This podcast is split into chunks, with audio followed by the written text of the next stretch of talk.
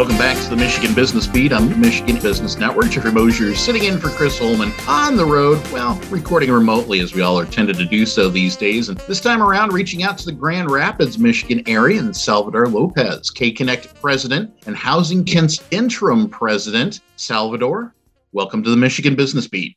Thank you for having me. Excited to be here with you. Tremendous. Now, for the benefit of the statewide business audience, I'd love to get up to speed a little bit on what K-Connect and Housing Kent are all about. So go ahead. Sounds good. I'll start with K-Connect since I'm the permanent president of K-Connect, been here for a little bit less than 2 years, and then I'll dive into Housing Kent in a minute. But K-Connect is a nonprofit organization based out of Grand Rapids, and we're a network of public and private organizations that work to advance a collective movement, if you will, to try to close disparity gaps for particularly, or more specifically, people of color. And we focus on helping children and families in Kent County achieve what we call economic prosperity through education, family, and community support. And so we have what we call a prenatal to career continuum, where we work with children and families to really affect change at the system level. And to make it a little bit shorter and maybe clearly better to understand, we facilitate, we convene, and we visualize data in a way that is understood by the majority of people to really close gaps that we have within our community. That's a little bit of the shortness of K-Connect. Now, as it relates to housing and the work that we're doing there, we recently got done with completing an initiative that has ended in the creation of a new 501c3 nonprofit organization called Housing Kent. And the mission of that organization is to increase access to affordable housing and decrease homelessness for families, children, and youth with an intentional focus on eliminating racial disparities in Kent County. All right. Excellent. And from what I've heard, it's also the result of 130 public and private sector, nonprofit and philanthropic organizations that came together to examine the homelessness crisis over a 3-year period. But that's just scratching the surface. So I'd love to hear you share the big announcement and all about that. Absolutely. And so what we found was that there is a fractured system, if not a lack thereof, as it relates to housing. And I think this was really not something that K-Connect came up with or suggested. This was really something that community members, there was some leaders within the community that got together and wrote a letter to K-Connect and said, we have some serious challenges that range from folks experiencing homelessness, people without a home, all the way to the lack of access to housing from rent or homeownership. We found after taking a deep dive that out of 77,000 families in Kent County, 22,000 of those families were less than stably housed. Some of the data that was used to really identify some key issues, for example, are that 1 out of 6 African-American children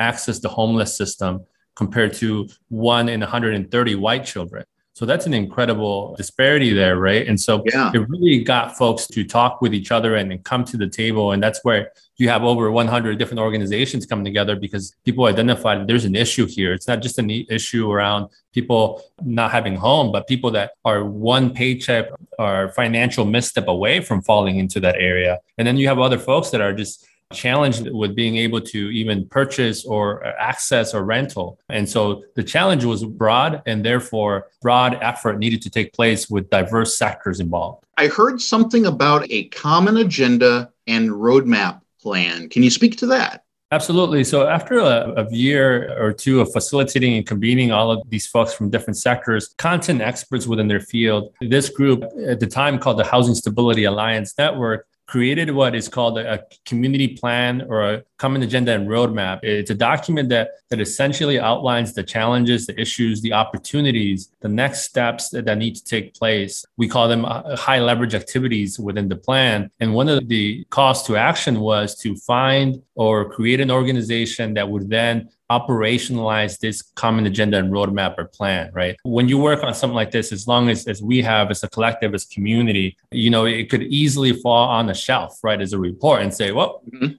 did a good job. We identified, we visualized data and all this, but we really needed an entity to continue the work to say, not only are we learning from all this discussion and the data that we have, but we also need to take action in specific areas, and we need to align and coordinate people to do that. And so out of that community plan, one of the pieces, and this is one of many, is the creation of a backbone team, a team that will then continue the work.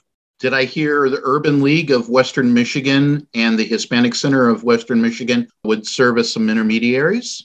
So the Hispanic Center of Western Michigan and the Urban League were key partners in this work. So part of bringing all of those organizations together, part of what was important to this group was the lived experience factor, right? Often you have people in fancy suits or people in high positions talking about some of these challenges, but we don't have the folks that are closest to the pain, people that are experiencing some of these issues. And so in doing so, K-Connect partnered directly with some key organizations in town, including the Urban League of West Michigan and the Hispanic Center of Western Michigan, to name a couple. And those organizations have a direct link, and they work with folks, particularly around underrepresented communities or people of color. And so those were key partners in this work to help inform the rest of the network on what are the best ways to not only get those folks involved, but how do we elevate their voices to make sure that that's a part of the plan? So the lived experience component was a big part of this work and making sure that we got this right, that we're not making decisions for people that are experiencing these challenges. And so I would say that those two organizations were key in all of this work. Tremendous. And I'm going to accompany the press release that came out in recent weeks about this topic with the podcast on our MBN website. But I think we've got enough time to run through the 7 bullet points that Housing Kent action for each category. If you want to run down those 7 bullet points, we'd love to kind of hear those set. Sure, absolutely. I'm happy to do that. If you have that in front of you, I'm happy to. No housing, temporary housed, soon to lose housing, at risk, losing housing, insecurely housed, stably housed, and housed by choice. That was the list of 7.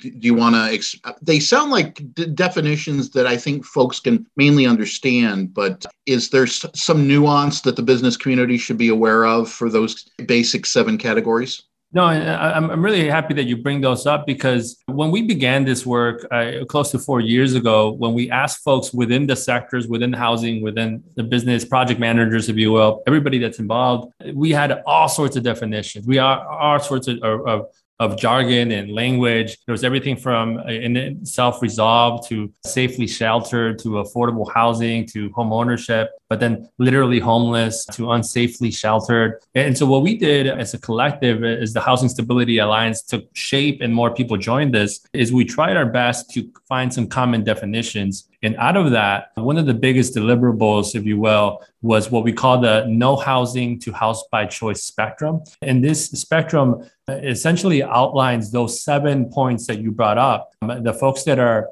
what we call in the red or no housing or temporarily housed or soon to lose housing. And then you have folks within the middle sector, what we call the prevention space, at risk of losing housing. This isn't always attractive to some folks in terms of funding, right? Well, those folks still have a home over their head, right? Like a roof over their head. We don't need to help them right now, but they're one paycheck away or one financial misstep away from being in the red. And that costs even more money to get those families and folks out, right? So that sector needs a lot of support and a lot of coordination. And then we have the folks that are insecurely housed, stably housed, but maybe they're paying less than they're paying more than 30% of the household income towards their payments. That means that they're not really quite where they need to be. And that's what we call the green space, the house by choice, people that are paying less than 30% of the household income and choosing to live within the neighborhood or a place that they choose, right? And so that's what the plan really is composed of, is looking at those 7 points. And how do we then coordinate with all the folks that are doing some really good work? There's a lot of folks within the housing sector that have been doing this work for so long. How do we connect with them